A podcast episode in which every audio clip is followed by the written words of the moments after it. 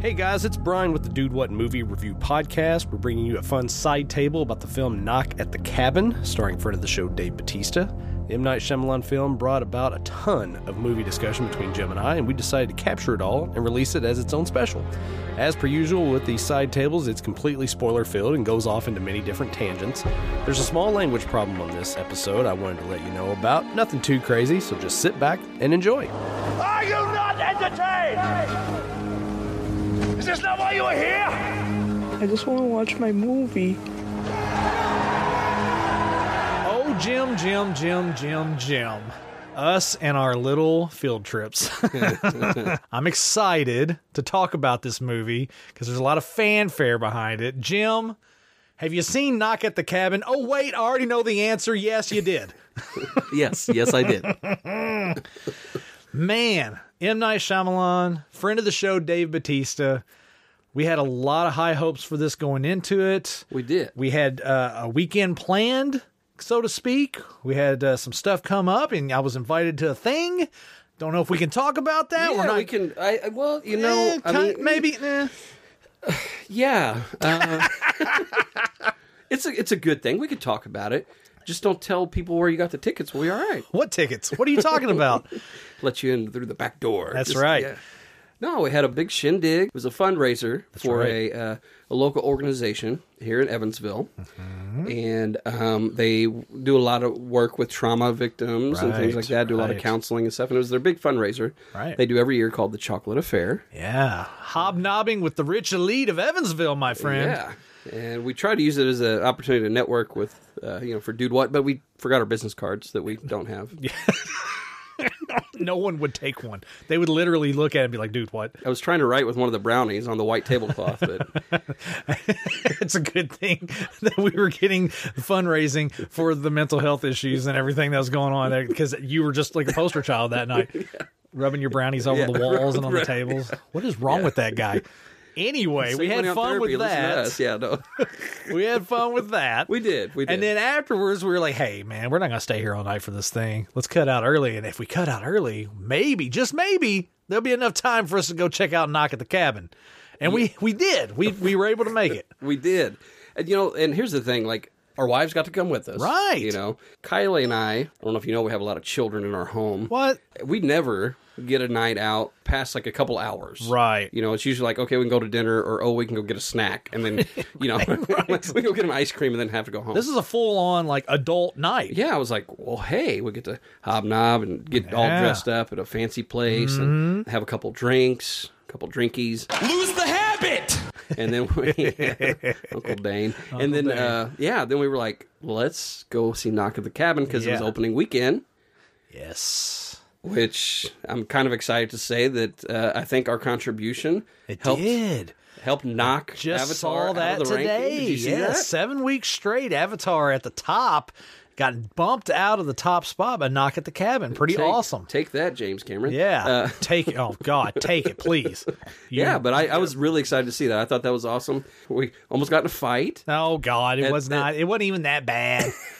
Look, here's the thing, ladies and gents. All right, here's the thing. We're in the age now where you pick your seats at the movie theaters whenever you buy your tickets. It's not like it was back in the day when you just get general admission tickets. You go in and you have to find your seat in the dark. No, you have designated seats that you pick out when you go in. It's real simple. Now, if you're the type of people that go to the theater and you buy tickets for one set of seats and you realize, hey, no one else is in these other seats and they're a little bit better and you want to move to those, that's fine. But if the people who bought those seats end up showing up, don't give them an attitude whenever they're like, hey, these are our seats, we paid for them. Just pick your crap up and move to the seats that you actually paid for. It's real simple. And I will say, just make sure you handle it like Brian did.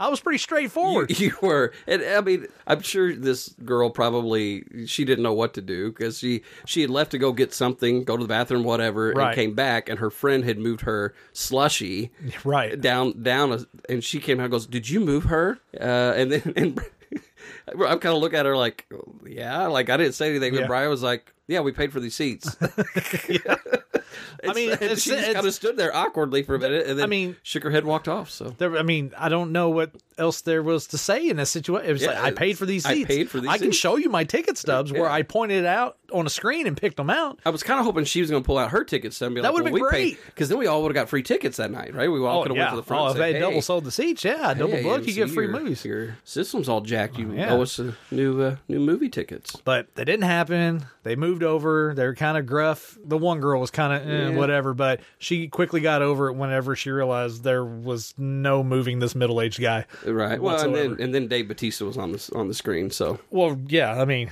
he's got our back. right, So let's actually talk about Knock at the Cabin. right. Okay, like I said at the very beginning, Knock at the Cabin, M. Night Shyamalan, Dave Batista, big hype train. Very excited. We've been sharing all kinds of stuff on social media about it leading up to this. Jim Miller, we went and saw it together. Your initial thoughts go. initial thoughts i was excited i was excited for it because I've seen a lot of little uh, behind the scenes interviews with uh, m night Shyamalan. Yep. you know dave batista like a lot of people are rave reviews about him Right. excited to see him i know that we've talked about him a lot and we joke around that he is friend of the show dave batista Right. because of he re- retweeted us once you know He, did, he, did. he responded and or his, retweeted his us PR once. person retweeted us by accident. uh, they were on a drunken binge or something, probably. Yeah, but but whatever. He had to have at least listened to the trailer. He had to. have. Uh. right? But we we've talked about Dave Batista for a while and his ability to just well, we were talking about it off air actually. His ability to each role that he plays, he brings something different to it, Right. And he he's growing exponentially, Yep. uh, better and better uh, each role that he takes. And so we were really excited. I know I was excited to just see him. In a, in a lead role, but Yeah, then because he in- got top billing on this. I didn't realize that he had gotten top billing on this. So that's pretty exciting. Uh, yeah, he did, and and then it, it being an M Night Shyamalan movie, I'm a huge fan of M Night. I know he's a hit or miss kind of director for a lot of people. I don't think he's a hit or miss director. I think he's just hit or miss for the audiences that go to his films. That's Uh, a big distinction. Yes, Because to say he's a hit or miss director, that that would say that he's not successful or he's only successful part of the time. And I don't I don't see that. I think he just has audiences that are kind of divisive on what their expectations of what an M Night Shyamalan movie is going to be. yeah, I agree. I think they look at it and they see like a the trailer and uh, they go, "Oh, well, this is a horror. This is a Right. horror movie." Or it's a thriller, or there's going to be a twist, or there's And Uh, they going to be don't- they this, or don't there's take going to be in- that. They don't take into account the fact that M Night Shyamalan is a storyteller. Right. right. like he is a storyteller. Yeah. and you know we we knock all the time on the fact that Hollywood, uh, and I know Stephen A. Turner at times has talked about how Hollywood has no new original ideas, right? he's not wrong a lot of times. Like it's just like, hey, we're going to remake this. It's been remade five other times, Right. I will say something about M Night that I've always enjoyed is that he usually doesn't succumb to that. Like he, it- No, it's a he no. has a, a fresh story, an original story. Yes, obviously we pull from life and we pull from history, we pull from all kinds of things to tell stories. But it's not like he's doing remakes. He's making fresh, new, Right. original stuff. M Night Shyamalan has 100% success rate with regard to being comfortable with the work that he has put out. He is Yes. the type of person he's going to put out what he wants to put out and whether or not the audience fully is on board with it, it doesn't matter to him. It's all about his art and what he puts out there with regard to storytelling. You know, you so you can't fault him for that. He has the balls to go and do what he wants to do. So, that being said, what did you think about the film? I enjoyed it. Okay. but I don't know if it's because I like Dave Batista and I like M Night Shyamalan, Right. You know, because I, I could see where some people that had a knock on the film, No, you didn't. That's terrible. I know, but it, I've been seeing that right, and usually M Night Shyamalan movies are divisive. It's either they like him, they don't, you know? Right. And uh, I was seeing that there was already some divisiveness in, with this film, and I could see where some people would be a little miffed or a little upset, about Right. Before you go any further, should we go ahead and get one of these in here? Spoiler alert. I mean, obviously, it's a side table, so we're going to be talking heavy about the film, the story, the characters, and all that stuff. So be warned if you haven't seen Knock at the Cabin yet. Continue. dude i love it i loved it and there are things i loved about it and there are things i was kind of like eh i was a little frustrated but probably not for the reasons other people be frustrated Okay. What you got? okay so you know as i'm watching the film i'm going okay like because at first you're like you know what the heck are these people doing I Right. mean, dave batista's presence walking through the woods even the trailer a little freaky but like watching it and you see this sweet little girl and then he's like kind of walking through and and you're like you know you're like okay what's what's happening here kind of thing. Uh, but with these four people showing up, kind of early on, began to realize It was actually after the first death. Like, okay, these are the four horsemen. Right. Yes. Like that realization hit me really early. Yeah. Yeah. I mean, And- it's to me seeing that play out, and you know, you have you know David Groff's character towards the end of the film when he actually verbalizes it and says it.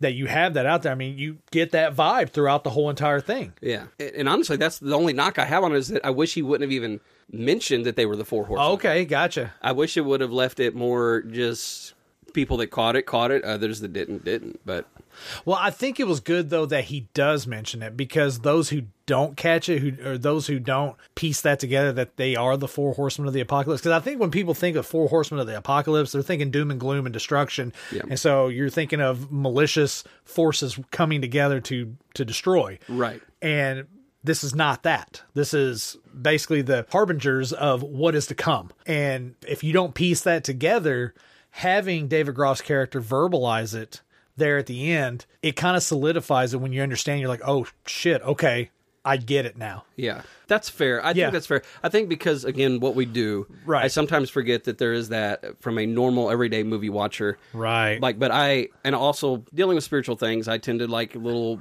you know things go off a little more than than others Right. anyway. What I really enjoyed about it was the fact that the way he decided to portray the four horsemen. You're, like you were saying, you don't think about it that way, Yeah. right? You think of like basically they're angels or demon type creatures, Right. That are bringing about pestilence and all these Yeah. things, right? And you don't think about it as like, no, these are normal everyday people that were chosen for whatever reason Yeah. to carry this message, and they didn't even know who the hell was going to be at the cabin. Right. Now, I will say this: everybody has an opinion about uh, same-sex uh, marriages and things on screen, Right. Whatever, screw you. Um, but Dude, we can do a whole deep Yeah, we dive. could go- we could, and I don't want watching, to. Watching Knock at the Cabin and watching episodes of Last of Us on HBO Max, which I'm sure at some point we'll talk about that. Stay tuned to the feed for that down the road. But my God, my God, my God, Yeah. how homopophobic are we as a society? I- Jesus. But yeah, anyway, I don't. I don't even want to go down no, well, that. That's a it's- whole. soapbox That's a we could whole get on. other thing. Yeah. um, I can get some of the thinking for some people with like, oh, okay, well, you know, if so and so has an agenda, blah blah blah.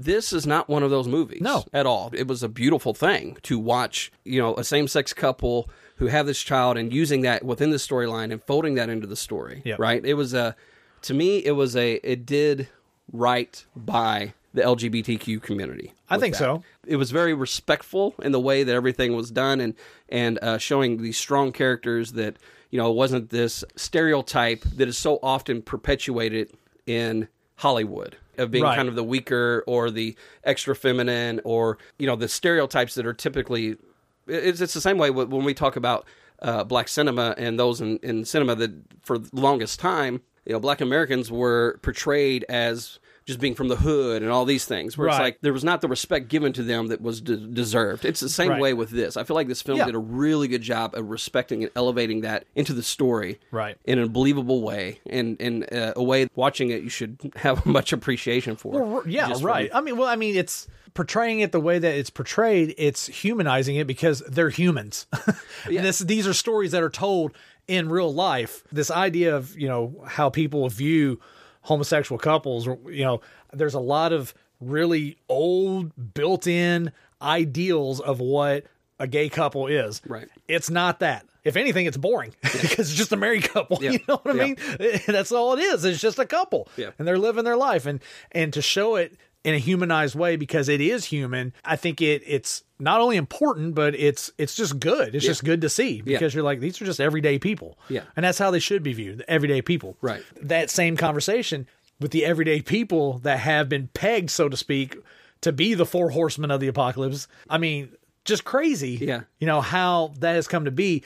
I enjoyed the unveiling of how and why. Well, I mean, you don't get the why, but how these people were chosen Right. and how they were brought together. Yeah.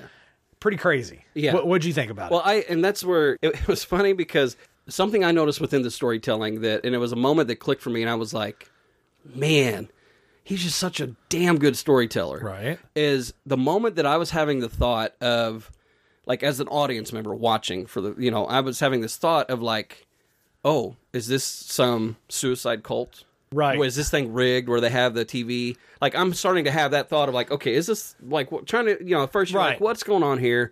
And then you're like, oh, these guys are just crazy people. Having those thoughts, and then as I'm having those thoughts, they address it in the film. Right. You know, and in that moment, I'm like, it, it was Like, one of those you're moments. Like, where is you're M Night sitting in the back behind me with a notepad? but yeah, it was What is one of going those on like he the timing and the pacing of Right. the story. It's like an, as an audience member, they would feel this way or they would think this way. It's almost and we're as going to if- go ahead and just answer it right now. Or at it's least- almost as if he went into it when when he was writing it and putting it together from a pacing standpoint like you said he was writing it i think from a viewpoint of being someone in the audience it's like at what point would i feel like okay this is what this is this is what that is you know finding those beats within the story and then flipping it around on itself Yeah. you know having the wherewithal from a viewpoint of an audience member Right. and saying this is where it's going to happen this is where that turn's going to come in their head let me flip it around and give you something different yeah, yeah he's very skilled yeah, he's very No, good That's that that moment there. I was like, okay, this is why I like you. And I, you know, like this is one of the many reasons why I like you. But just overall, man, the cinematography, man, was great, and just even the way he would like do do his shots and stuff. And I've always enjoyed the way he he tells stories through film. Like Right. he's very intentional with what he puts in a shot, but he's also not afraid to use just the framing of a shot to make you as a viewer uncomfortable and unsettled. There's a lot of times I feel like, you know, with horror and stuff like that, a lot of it is, you know, they rely on jump scares, they rely on the terror, they rely on the that's something that Kylie was telling me about cuz she was she was kind of afraid to watch this. I've come Right. to find out it was because she I think watched a trailer for Cabin in the Woods or something. but it almost looked like a Blair Witch like knockoff, like remake, uh, Yeah. like trailer or something. So she was like, "I don't want to see this." And I was like, "That's not the trailer." Uh, but then she she had commented on the way home. She's like, "I liked that he didn't really have a lot of gore. You know, it wasn't uh, they didn't have it to wasn't show. it wasn't necessary yeah, and he that's what- could have absolutely. i mean if m Night was in the business of satiating the bloodlust hunger of a everyday horror viewer then yeah he could have just went ahead and went full gore on this but there was no need for it yeah, that's another trait with M Night that he normally doesn't do that. right He understands the art of being able to tell a story with things that are not on the screen. well i mean you can tell so much with your story by just using sound Yes. And so like the scenes where each member of the the four horsemen, so to speak, were basically sacrificing themselves along this prophecy that you you know is played out. yeah. You don't need to see it, but you can hear it, Yeah. and hearing it is enough because you know what's happening. You know how brutal it is. Yeah. There's just so much that, from an artistic standpoint, from a, a cinematography standpoint, a directing standpoint, dude, I just thought it was great. You know, like I said, with the way he frames a lot of his shots, it's very intentionally off center. Right. It's not meeting the requirements of, you know, you have a person either center screen or one third. It was just enough off to where if someone who wasn't like trained to frame up certain things, right? If as a viewer you're not going to recognize, you might be like, there's something just eerie or off about this scene Right. but you wouldn't know necessarily why. And it's all because of where he had people standing and the placement of people. You know, those those little things for me, like I'm looking at from an artistic standpoint, and I'm just like, holy crap, man! Yeah. Like it's just he's a master at work, you know? Right. I've heard people refer to him before as like he's kind of the modern day Alfred Hitchcock in a lot of ways, That's fair. That's more than fair. you know. Really. And, and so I think just because he he uses storytelling Yeah. to Well, that's- I mean, that to was a play hallm- to your psyche, right? That was Like a uh, to- hallmark of Alfred Hitchcock. I mean, getting the most out of very little to scare people, and you scare people the most with the things that are psychological. yes, And you don't have to do a lot of visual stuff just to mess with people's heads. People will create the hysteria and the terror themselves. Right. You just got to lay the foundation. right. That's it. You just got to put it out there. That's right. Yeah. What did you think about it? Like, I, I know we haven't even talked about our boy yet, but like, and I'm- Oh, we're gonna get to that. Here in a I, I minute, feel yeah. like we will. But what We were your will. thoughts? I enjoyed it. I can see where other people would not enjoy it just from a pre built in expectation of what they think was going to happen in the film. But if you take away all expectation and just go into it and be like, okay, give me the story, what's going on here? There's a lot about the film that generates dialogue after the fact. I think that was the point of the film. Yes. That's the point of the film is to watch it and to create these questions to have the discussion after the fact. like what we're doing right now. Right. And because of that, and when you go back in retrospect and you start thinking about aspects of the story, it gets you off on little tangents in your head about, well, what does this mean? And what does that mean? Or could this relate to this?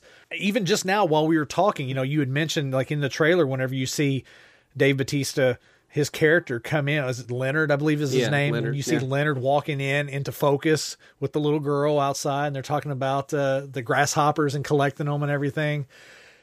It just dawned on me that any other time that scene in any other horror film, psychological thriller, whatever, he's a predator. Right. All right. That character is a predator. Yeah. He's grooming whatever. Yes. right. Absolutely. But in this film, he's not a predator. Right. He's an everyday human being. And the way that he talks to her isn't from a, a grooming standpoint, it's from his training as a second grade right. teacher. And Yeah. so it's very pure and it's very innocent in his approach Yeah. with regard to the interaction with the little girl, who was outstanding, by the way. The little girl Right. was out, was Yes. amazing. Absolutely. but to see that aspect you know and that, again that's another one of those things you don't pick up on until you know later or well after that like me i just it just dawned on me like hey that's why it was shot the way that it was shot that's why it was acted the way that it was acted that's why it was framed the way it was framed That's why even the color choice of his shirt, right very innocent like it's just very a pure, you know, Yeah. white. Yeah. Yeah.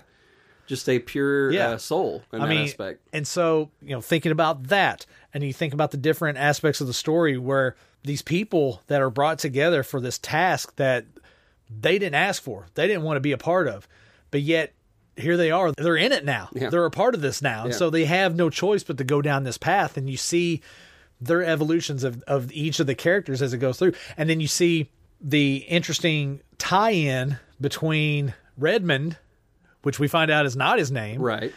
and that he was actually the one who had assaulted one of the guys in the couple, Yeah. you know, in a bar fight or whatever years prior. And so seeing that that correlation, that connection, it it got me off on a tangent even today thinking about it, it's like, okay, the four horsemen, they don't know why they were picked, but were they picked because of that incident? Especially him because uh, Especially he was, him. He's wearing And- red. and- he was rage, passion. You right Know, uh, and so is his punishment having to carry out this task and the reason why they didn't know it was them is because the universe chose this couple with this little girl Yeah. because of that incident and and so in a way there is some kind of message there there is some kind of hidden meaning that's there but we don't know though because it's not addressed Right. and it's up for us to talk it out after the fact Right. and so it's like man what a deep movie right. way deeper than I expected it to be. Yeah, I think that is why I, I'm drawn to M Night Shyamalan Right. a lot. It's just as a director is because he's a creative storyteller. Yep. but his movies, from an entertainment standpoint, they can be they're hit or miss, right? Right, like some right. are entertained and some are not. Well, I mean, Um, if, if and you're some- well, again, like I said, But- if your measuring stick is box office success or the talk at the water cooler after the fact, yes, he's hit or miss. Yes, and uh, so just using this as an example, some of the the critique that I was seeing is this is a standard apocalyptic film, blah blah blah. And it's like How? no, it's absolutely not. H- How is it a standard apocalyptic film? that's my gr- that's a great question. You get small doses of what the apocalypse is, but it's not it's not the focus of the movie. no, It comes down to belief is what it comes down Yeah. to, belief in a higher calling. yeah, that's what the essence of the film comes down to and then whether or not when you have differing opinions on a belief whether or not you can find a coexistence in the middle that's what it comes down that's what the story is Yeah. the apocalypse is the backdrop right. And I think And that's it's where- a deep backdrop Yes. with regard to this film Yes, and I think that's where. So, from a when I talk about an entertainment standpoint, I think that's where you know people want to be entertained, right? Right. We, we've talked about this before. god where we've there's- had there's so many people that- discussions about this Yeah, man. where people like come and they, you know, they get upset because oh, I had to think and I had to feel things. Oh, God. I had to actually be introspective. Right. It wasn't just entertaining. They didn't just spoon feed me the whole time. Right. It is entertaining from a storytelling standpoint. yeah But I could see where some may be like, oh, it's just okay. That's cool. Right. Like you said, no, it, everything in it is very intentional to have those conversations, to put yourself in that place. Like even as you were talking about Leonard, yeah, my immediate thought was predator. right What does that say about me? It's because we're conditioned to think that with regard to cinema. right? That's- Or I mean, that's or just- an adult speaking to a child. Right. Like Yeah. I mean, so that there's a layer that I didn't think about until you were talking about it, Right. You know, but it's just like, And then- whoa, what and does it- that tell me about judging, Right. prejudging? Right? Exactly. Look at the go further the the lady who's a nurse.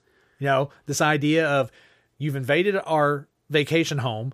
You uh, basically assaulted me. How can I trust you to take care of me? Right. And so there's that dialogue between that, but you totally can because she is a nurse and she, you know, man, right, right. And so like the different so, layers, the different layers. so the question is, what what is this movie about?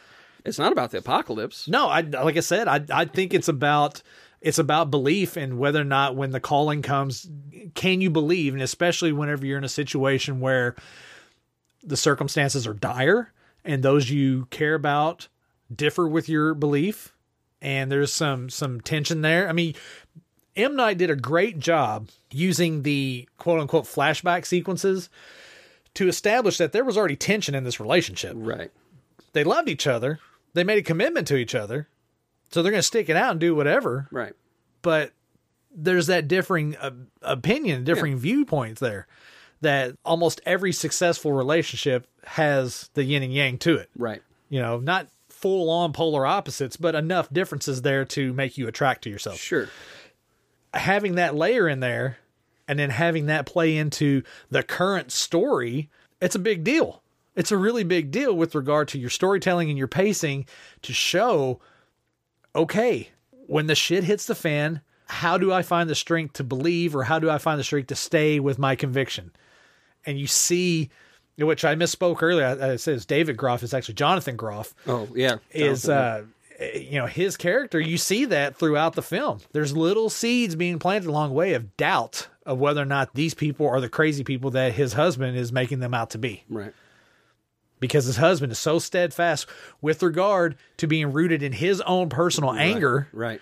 and so he's going to hold fast as these people are crazy they're here to hurt us blah blah blah they're this that and the other they're everything under the sun except for what they say Yeah.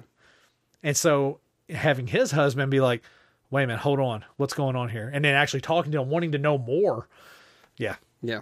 I mean, dude, the more we talk about this is another one of those films. Like I left it and I had an opinion of it, but now that I talk about it more, I'm like, shit, there's so much more to this. There really is. Yeah. There really is. When you because I remember afterwards you go, oh man, I wish we could go record because I have a lot to talk about. Right. But I and I'm glad we didn't. Probably a 'cause- good thing. Yeah, because I, I I it's one of those that you have to let it marinate. And if you're going in and you're expected to be terrified and all of this, you're going to be disappointed. You'll There- have, there are- you'll- there are you'll have- moments. you'll have a couple of element. You'll have elements of that. There are definitely if moments you- where you're yeah. you are uncomfortable and you're like, what is going on? But if you're looking for a horror, drag yourself to hell kind of it's it's not. That's not his style anyway. He tells stories. There's a reason he's telling this story. And usually has to do with the human condition. Nailed it. right? like, I mean, every movie that he has ever put out that I've watched, that there's always that underlying, you know, hey, here's a story, but there's that underlying statement, or it, it forces you to wrestle with things about yourself and things just about humanity in general. Right. You know, some get upset because he uses uh, religious uh, overtones sometimes, but even that he pulls from all the religions, not just one. You know, when he's telling those stories, Right. and it's just like, why? Because everyone kind of, whether they want to, you know, admit it or not, everyone has been affected by some sort of religion. well, and let Right? us like it's uh, it's in everyone's culture. Yeah, it's and- just different. And let us not forget that depending on your belief in the Bible, some of the greatest collected stories ever. If you are the type of person who doesn't have religion and don't believe in God or whatever, you can't say that those aren't some of the greatest stories ever written because they are. yeah, If you do believe in that and you do hold faith in that, then those stories teach you something and they you take something away from that. So either way, you can get something from it, whether it be from a spiritual calling or just from an entertainment value. Well, yeah, and I mean, and, and not just Christianity. I mean, obviously in America, yeah, okay, there's a lot of you know that, but I mean, same way with you know the Torah, with Judaism, Right, with, yes. with Islam, all of that, and and that's where I, I see M Night pull from all of those religions, from Buddhism. He's not afraid to play in those areas No. where a lot of directors they aren't, and I understand why because at the end of the day, Hollywood's not going to pay you, right. right? Right. Which is why M Night Shyamalan has some big cojones. Well, and because he's but- he stayed true to himself, And it's- except for that one time he did Last Airbender, and a lot of people hate him for it, and I get it. I don't know. I don't have a lot to. 'cause It's not like I was like, oh, you know, I don't know, but whatever. But that's the only thing like he's really done that he's put out that is a you know would be a franchise type you know movie. Yeah. Well, you know, it's funny. You know, we t- I saw a tweet earlier today. Someone had posted said, uh, you know, for the record, just going ahead and putting it out there. Unbreakable is the greatest superhero movie put out in the last twenty five years, and I was like, I can't argue with that Right. Right. because it's great. It is. It's great. We've talked about that a number of times on Yeah. this show. It's And a it's- fantastic movie and probably the highest underrated superhero film ever Absolutely. and it's great. It's it's outstanding. I don't know about glass, but uh, we'll move on. that's a that's a Two, conversation. two for out of another three is day. not bad. You know that is fair. So okay, let's talk about our boy man. We got to, we got to. We hyped him up. He's our he's our dude. We love him here on the show. We're not making jokes at his expense. We're not doing any of that. We sincerely love Dave Batista here at the Dude What Movie Review Podcast. It is so great seeing him on screen. I'm so glad he got top billing in this. I'm so glad he had so much of a presence and really is the DNA of this film. yes. And I'll say this I was interested to see the film for the film, okay? But I was more interested to see what Dave Batista does on screen, if I'm being honest. That was my main motivating factor to go see this film. The fact that I enjoyed the film it was a bonus for me. Seeing Dave Batista on screen was my main goal in this, and I wanted to see what he did just because of the the small little interviews and things that I've seen leading up to it. I was not disappointed. Yeah. He is a presence on screen. I know we use that phrasing a lot. We used it for a number of different people. We've used it for Denzel. We've used it, I believe, for Tom Cruise, Dustin Hoffman. Dave Batista is a presence. Yeah. And it's not just because of his size, it's because of what he does when he's on screen. And so much of it has a lot to do with just how he acts with his face, his emotion, how he pours it out. I really enjoyed him in this movie. He was so damn convincing as the everyday guy who is doing this because he firmly believes in it, but he does not want to be there. Right. He does not want to be there. And, and, and every instance of friction and every instance of, of any kind of elevated, heightened emotion, he's quick to try and check that and temper it just because he knows the situation is dire. Right. And he doesn't want it to be any more grave than it has to be. He's just there. It's almost as I'm here for a job. I got to get this done. We have to do this. his ability to play the gentle giant Yes. and to do like and you're you're not wrong i was you were talking about just the the way he was able to convey things even just through his face and, and that's where i was, started thinking about m night and just the way he frames his shots and one of my biggest issues with one of m night's movies the happening Right. is mark Wahlberg, Never say that again. right and i hate to even use him in this co- in this conversation but as you were but as you were saying this about D- dave our friend dave uh, I think that is where the happening failed the most Because, it was because Mark, Mark Wahlberg? Wahlberg cannot convey through his face. He only has a certain limit that he can go to, that he's gone That's to. fair. From from a facial standpoint, yes. And just from an acting standpoint, I would. That's fair. like I'm not going to say that he's he can't improve and be better, but I, I, will think say this: I think Mark Wahlberg can do rage Yes. very well. Yeah. he has a face. it sounds so mean. To, s- he has a face that you just want to punch. and so when he has when he has like a rage or an anger face, you believe it. yeah, that's what. Yeah. his face look. He looks like someone who's pissed off. yeah. And I, but I, as you were saying that, that's what I'm thinking. I'm like, and we talk about how Dave Batista, we've seen him grow, right, as an actor, and this is one of those that, yeah, he was able to convey things that a lot of actors can't. right. They just can't. And to me, that's a testament in and of itself to how good Dave is. I keep calling him Dave as he's, if he's our buddy, but like, you know, eh, but like, dude, like even the moment where where action was happening with him, Yeah. in the shower, right, Yeah. like that bathroom, I was like, you know, he's getting ready to pull out some uh, wrestling shit here, No. and the way he put his glasses back on and just ever just that Yeah. whole that whole sequence and it was one of these like yeah he regained his composure and he went back to the, just dude He played it very much the everyday guy. yes He could have very easily been like hitting the X button on your controller while you know like where'd all this power come from? You know, like you haven't displayed any of this, you know, Yeah. you got all of a sudden you got superhuman ability. No, he's just a regular guy. yeah you know man i just love seeing him on screen i you know we had seen a clip and you and i had talked about it he wants to be one of those actors that is known for being able to do anything The woman who cast me in Guardians of the Galaxy, her name is Sarah Finn, and I remember her speaking with such high regard about an actor named Lee Pace. And she said, she asked me if I knew Lee Pace, and I said, no, I had not met him. She said, Lee's amazing. Lee can do anything. And I can remember the way she said that with such confidence. And I want people to say that about me. I want people to speak to me in, in those regards. You know, Dave can do anything. And that's what I want to be my legacy. Not an even s- specific character. I just want he's to be- there Oh, yeah he he is he's absolutely there i don't have a problem seeing him do a multitude of different types of roles because i think he can handle it Yeah.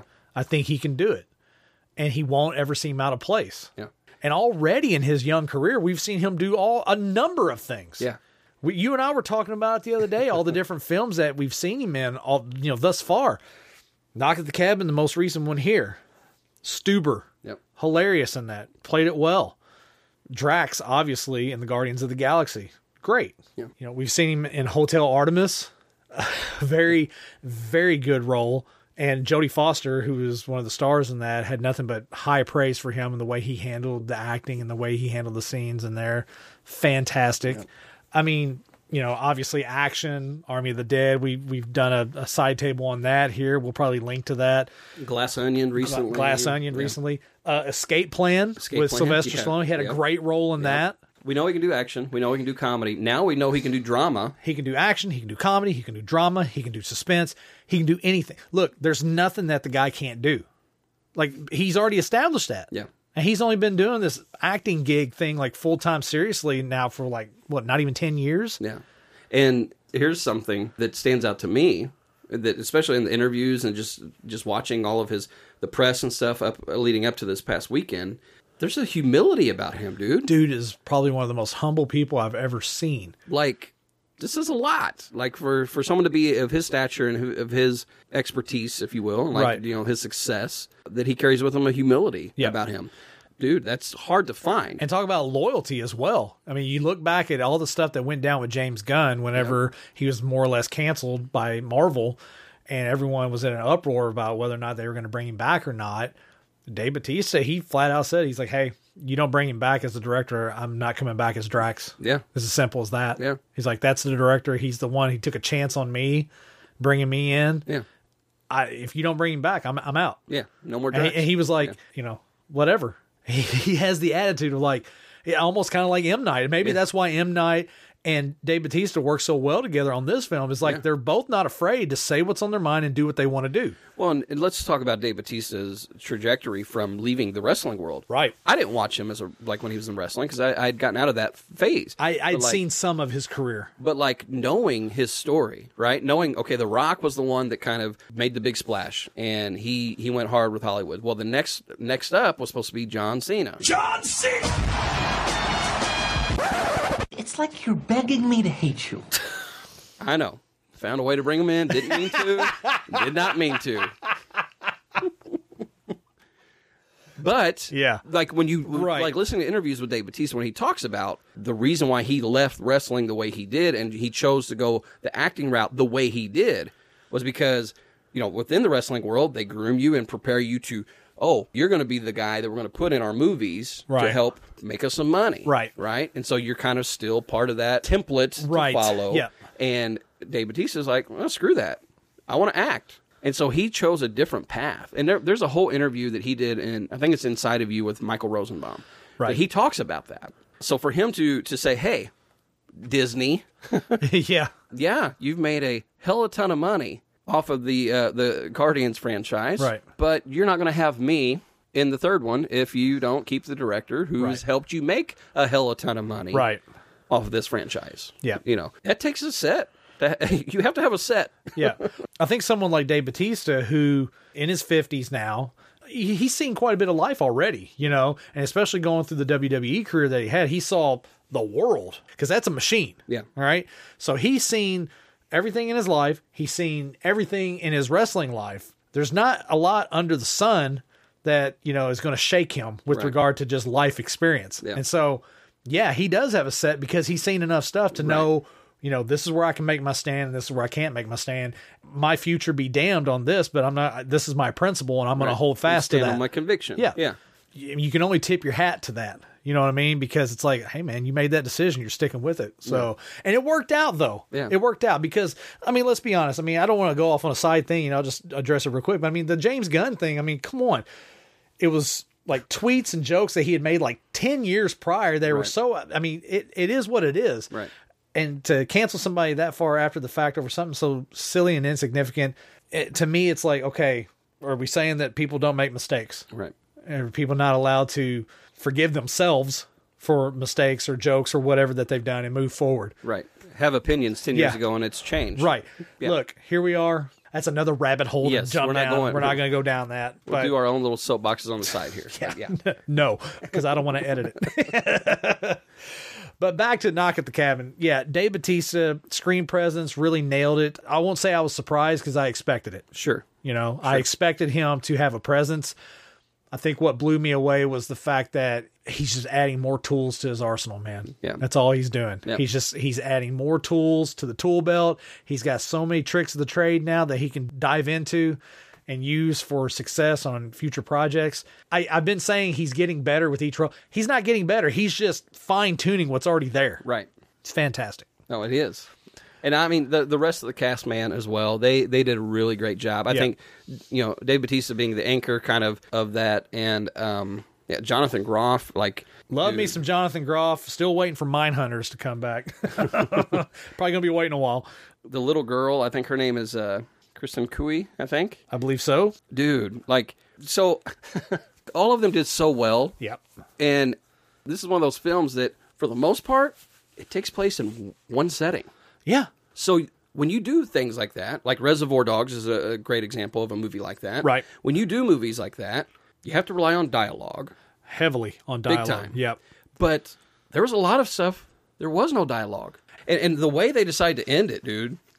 Look. Oh, How freaking little bow on the top, beautiful right. was that? Yeah. It's this moment of like your daddy sacrificed himself, Yep. And it's not lost on her. right? And not at all. Yeah. For her age, it's it's not lost on her. She understands. and and so you see where like the whole scene man and you see where even her other daddy Yep. is pissed about the fact that he's lost his lover his his his spouse right, like you can even see that he- it's it becomes not lost on him through her eyes Through And her, so yeah. it was one of those Because like, he was thinking from his vantage point. Right. The whole si- the whole entire time, it's always you know, how I feel, what I think. This is what we need to do from my vantage point. Blah blah blah. But as that scene unfolds, you see the shift where it's it's no longer about him. right Just and, him. and he realizes Yes. wait you didn't sacrifice yourself for everybody else you sacrificed yourself for this little girl next to me right. and dude i mean just a beautiful Yeah. scene no words were spoken Didn't need to. He didn't need no to. words were spoken. Right. And it's just one of those like, I don't know. You have a master storyteller, you have a great cast, great script, people that are shitting on it, piss off.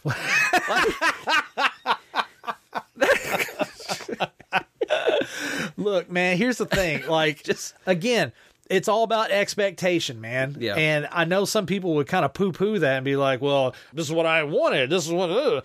It's like, don't get hung up on what you want. yeah. Focus on what you have Yeah. and what's there. Yeah. Judge it based on its merit. Yeah. If you have a certain expectation of a film or a show or something that you want, go watch that. Right.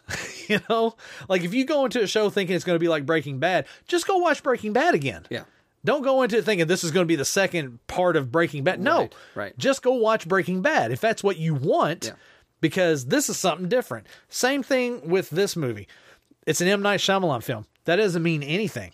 That that literally means nothing. You can change his name to uh, Joe Blanford. It doesn't matter. Right. This is a film. Yeah. So go into it judging the film for what it is. Is it M Night's job to do the same cookie cutter film every single time because that's what you expect? Is it Steven Spielberg's you know job to do a cookie cutter film every single time? Is it James Cameron? Uh, we don't even care about Yeah. him. But anyway, Who, who's that? James who? Point being is go into the film without any expectation and be surprised by what the story that you were given is. That's what I went into this thinking because I could see where a lot of people would be pissed off about the ending. Because you know, let's talk about the ending a little bit. Yeah. Because I think everyone was expecting a twist because it is M Night Shyamalan. But the Right. truth of the matter is, this was a straightforward story. There was It no twist. it- there was no twist. You don't need a twist. Yeah. if, if you want to say that there was a twist, the twist is Jonathan Groff's character having the realization that all this was real. Right. That's the twist. Right. Opening up and being like, okay, I believe now. You know, it's kind of like a reverse thing of like, of going to religion. Yep. you know, it's like, I, I've let religion into my heart. No, I let this into my being. Right. I understand now what has to be done Right. to save how many people. Here's the twist: is that there was no twist, right? Because Right. people go expecting a twist. Yeah. yeah. And there was no twist. And he was like, you know what? We're not doing that. we don't need to. You did, and you didn't need to. You didn't. You Like, didn't need it- to. The Uh, story didn't lend itself to that. I, I love the choices that Dave Batista made in his final scene.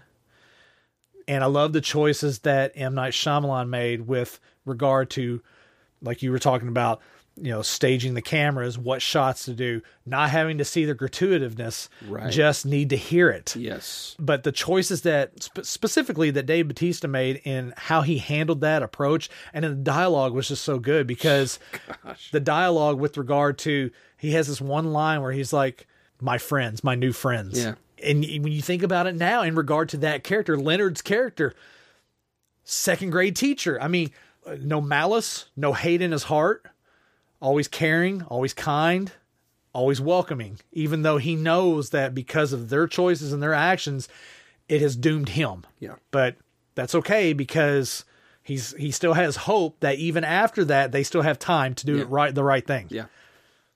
And just the the the way the way he handled the scene, man. Dude, that whole scene, the way it Yeah. was framed and shot, like you see her like going into the Treehouse. clubhouse, the treehouse. Yeah, dude. and they That played just- that whole scene. That was a oneer. It was a one shot, you know, One and they shot, kept yeah. going, like have her go all the way out there, and they kept her in frame. Yeah. But then you see the camera slowly come in, dude. Yeah. That that piece of cinematography was stellar, Absolutely.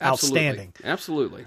It was. I thought it was great, man. I I even loved the, the the way they did the planes. Usually, whenever you see like an apocalyptic thing, you see planes. It's like yeah. this long drawn out thing. No, these planes literally fell out of the sky, Right. As it was prophesized with the the things that Dave Batista was saying. Yeah. you know, Leonard laid it out. Well, this is what's going to happen, yeah. and then you see it slowly play out. And then the way that the planes fell from the sky, like you talked about certain camera angles kind of setting you on edge, something slightly disturbing. You know, it's it's Mm-hmm. not a big thing, but it's it's Just enough. the Yeah. way those planes that they had them fall out of the sky, there was something very eerie and disturbing about how they fell. It was, Like very unnatural to how planes would go from the sky to the earth. Right. You know, because it goes against the grain of what your anticipation of how a plane crash is. Yeah. You know what I mean? And so just the way that it was shot, the way it was presented, you know, using like news footage or whatever and Yeah. everything, all dude. It was crazy. Yeah. And then the little touch at the end in the diner with the waitress calling, I think it was her mom, Yeah. saying that she loves her and that she's everything's going to be okay. Just little little nuances that are thrown in here and there. Awesome. Yeah. I thought it was great. I thought it was great, man. And I, I have nothing really to bag on it, really. Uh, You know, as, you're, as you're talking, Oh. Here we go. Here we go. I was thinking, here's the twist. you want a twist? Here's the twist. And you'll appreciate this. Oh god. Here's the twist. The world was saved by a gay man. Yes it was. That's the twist. Right? That's the twist. Suck on that Republicans. I'm just, Republican or not, I'm just saying, like, like you, looking from a religious standpoint, Right. right? Let's just talk about that for a second. There's your twist. It's true. I mean, That's not what you're expecting. You aren't, yeah, no one expected. So I it just so in a way, yeah, there was a twist. there was, yeah, it just wasn't uh, the stereo, stereotype that you you would expect from M Night. But yeah, anyway,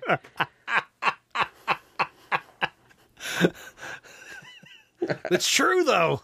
It's so true. yeah. Here's the thing: if you're going to be a person that complains that Hollywood doesn't put anything new out, Right. and then you go and bag on movies like this, just shut up. Just shut up. Yeah. No. uh, I mean, mean- because because ultimately what you're saying is you don't want something new. Right. You want regurgitated same stuff that you've You always want an had. Avatar Seven, no, no, right? Jim. Let me. Nobody wants that. Jim, let me just go ahead and say right. now, Nobody wants Avatar Yeah. Seven. people, no means even no. the people who say they want Avatar Seven, Yeah, they they are don't. saying it under duress. They don't want it. It's James, Cameron. No means no. James Ca- James Cameron holding a gun. You want Avatar 28, don't you? no means no. Wow. That escalated quickly.